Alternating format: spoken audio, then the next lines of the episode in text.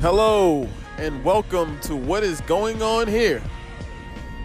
This is your host, Greg Taylor. How y'all doing tonight? Or rather, how y'all doing this morning? So I'm listening.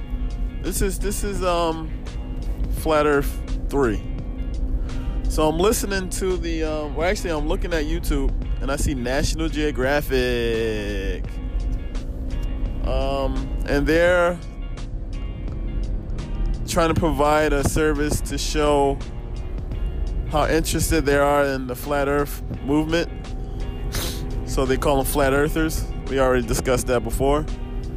And as I'm watching the footage, I'm like, okay. Because they start off by showing, they go into a convention in California where one and only Mark Sargent is one of the lead speakers when it comes to the Flat Earth commentaries. He's just one of many. But so he was there. Mark Sargent was there, and National Geographic was also there to visit him, just to come see him. And as the video goes on, they ask some sincere questions, and Mark Sargent is able to answer them with preciseness. They go on to show a flat earth model, which is very beautiful.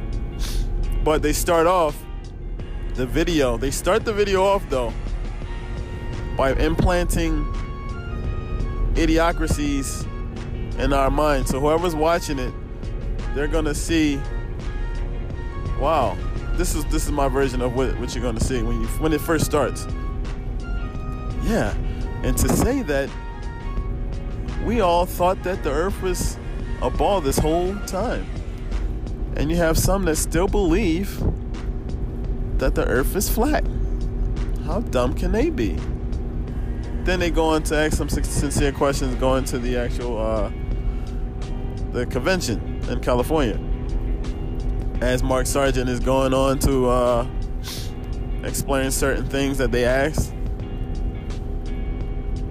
they move on to a next clip with her saying, "Wow, what kind of things that this movement has that can mess up the minds of society." And as she goes on, she goes to an astrophysicist and asks him whether or not the Flat Earth society, the Flat Earth movement is a danger to science or to him. And he goes on to not say no, but to say basically they could be, because if we stop getting government funding for science, then they can be very dangerous. I'm just paraphrasing. I'm like, wow, government funding? Are you serious? He actually said it. And as they go on, as the video goes on, they go on to say, well, we're going to go to another astrophysicist, and we're going to go to the edge of the to the shoreline of an ocean, and they had a flag with stripes, and that's their beacon per se. They're going to set out. They said they're going to set out into to the sunset or to the horizon and watch it disappear over the curvature, proving the earth is round. Aristotle did it 2,000 years ago to prove that the earth was a ball, that the earth was indeed round.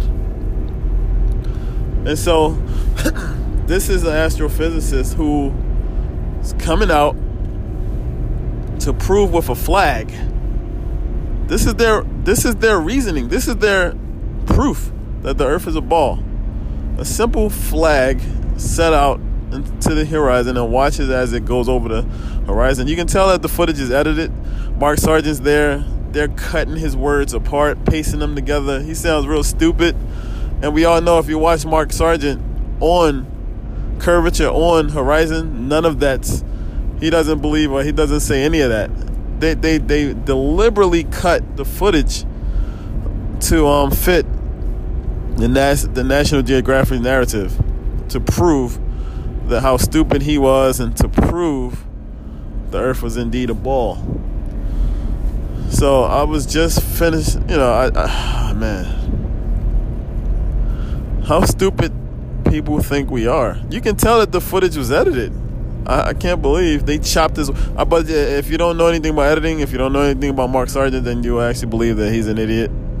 He's trying to avoid certain things. And no matter what I see, if you look at the footage, this is what it looks like Mark Sargent's doing. No matter what I see with my own eyes, I still don't believe that the earth is a ball. It doesn't matter what my eyes see. That's what it looks like. If you watch the video, the footage, it looks like he's saying that. They cut his words tremendously perfect. Wow. Just watch it. It's on YouTube. National Geographic, Mark Sargent. Peace out.